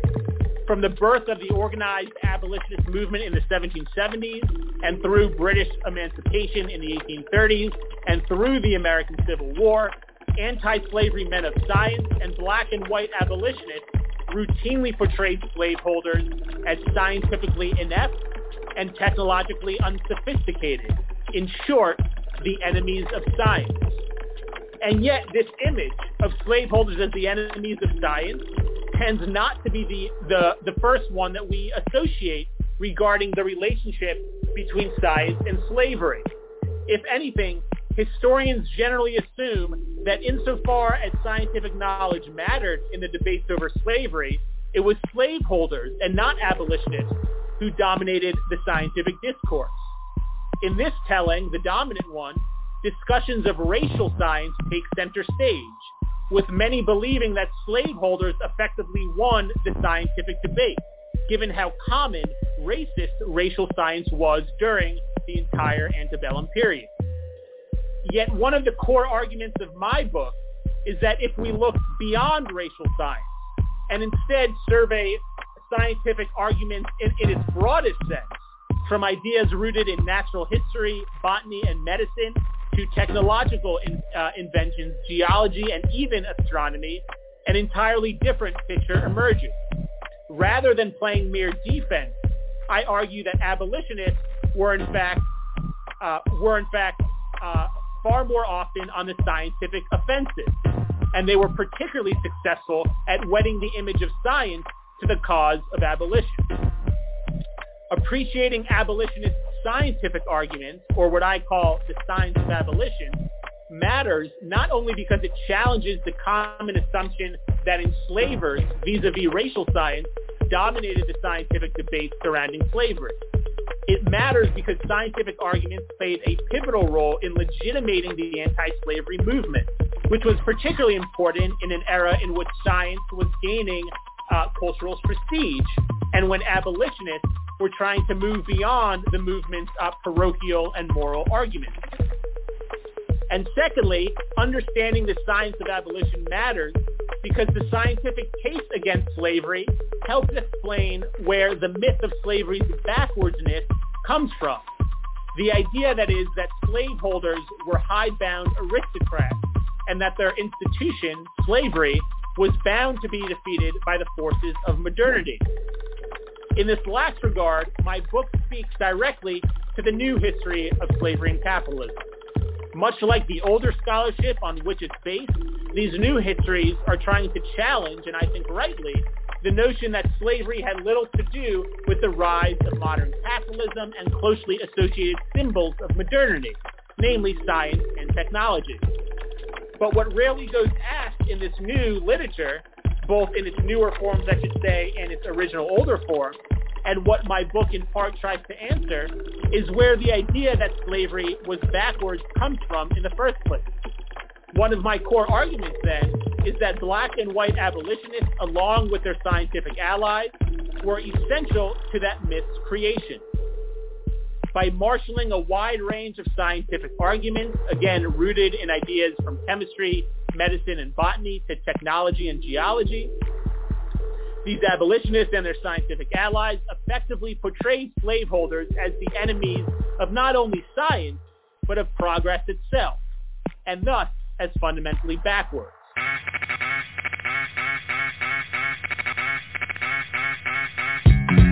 Bucka, bucka, bucka, bucka, bucka, bucka.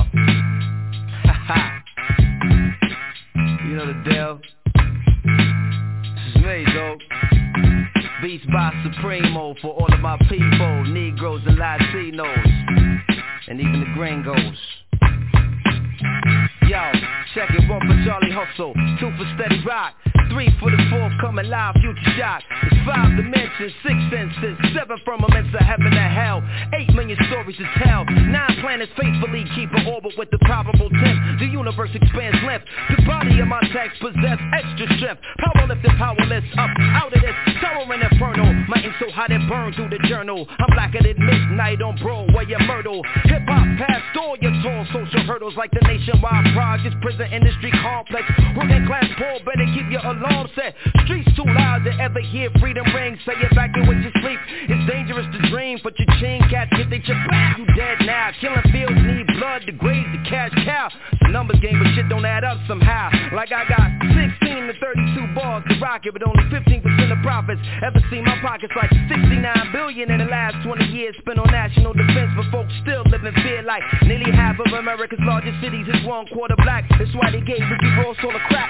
16 ounces to a pound, 20 more to a key. A five minute sitting staring and you no longer free. 40% of Americans own a cell phone so they can hear everything that you say when you ain't home. I guess Michael Jackson was right. You are not alone. Rock your hard hat black as you in the terror dome full of hard niggas, large niggas, dice tumblers, young teens in prison greens facing life numbers, crack mothers, crack babies, and AIDS patients. Young blood can't spell, but they can rock you a PlayStation. New math is whipping motherfuckers' ass. You wanna know how to rhyme? You better learn how to add. It's mathematics. Mighty Mos Def.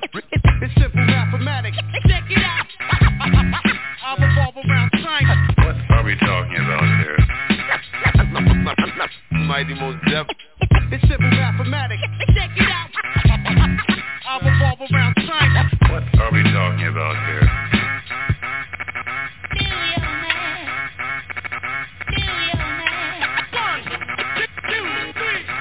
What are we talking about here? Yo, it's one universal law, but two sides to every story. Three strikes and you bitten for life. Mandatory. Four MCs murdered in the last four years. I ain't trying to be the fifth when the millennium is here. Yo, it's six million ways to die from the seven deadly thrills. Eight year olds getting found with nine mils. It's 10 p.m. where you see that. What's the deal? They on the hill pumping krills to keep their bellies filled. Lighting the ass with heavy steel. Sights on the pretty shit in life. Young soldiers trying to earn their next strike. When the average minimum wage is 515, you best believe you gotta find a new grind to get cream. The white unemployment rate is nearly more than triple for black. Frontliners got their gun in your back. Bubble and crack, theft and robbery to combat poverty and end up in the global jail economy. Stiffer stipulations attached to each sentence. Budget cutbacks but increased police presence. And even if you get out of prison, still living, join the other five million under state supervision. This is business. No faces, just lines and statistics from your phone, your zip code, the SSI digits. The system break man, and women in the figures. Two columns for who is and who ain't niggas. Numbers is hard and real and they never have feelings, but you push too hard. Even numbers got limits. Why did one straw break the camel's back? Here's the secret. The million other straws underneath it. It's all mathematics. Mighty Mos Def. It's simple mathematics. Check it out. I revolve around China. What are we talking about here? Mighty most def. It's simple mathematics. Check it out. I revolve around China. What are we talking about here? Mathematics. Mathematics. Abolition. Abolition. Abolition. Abolition. If we'd known you all were going to be this much trouble, we would have picked our own fucking cotton.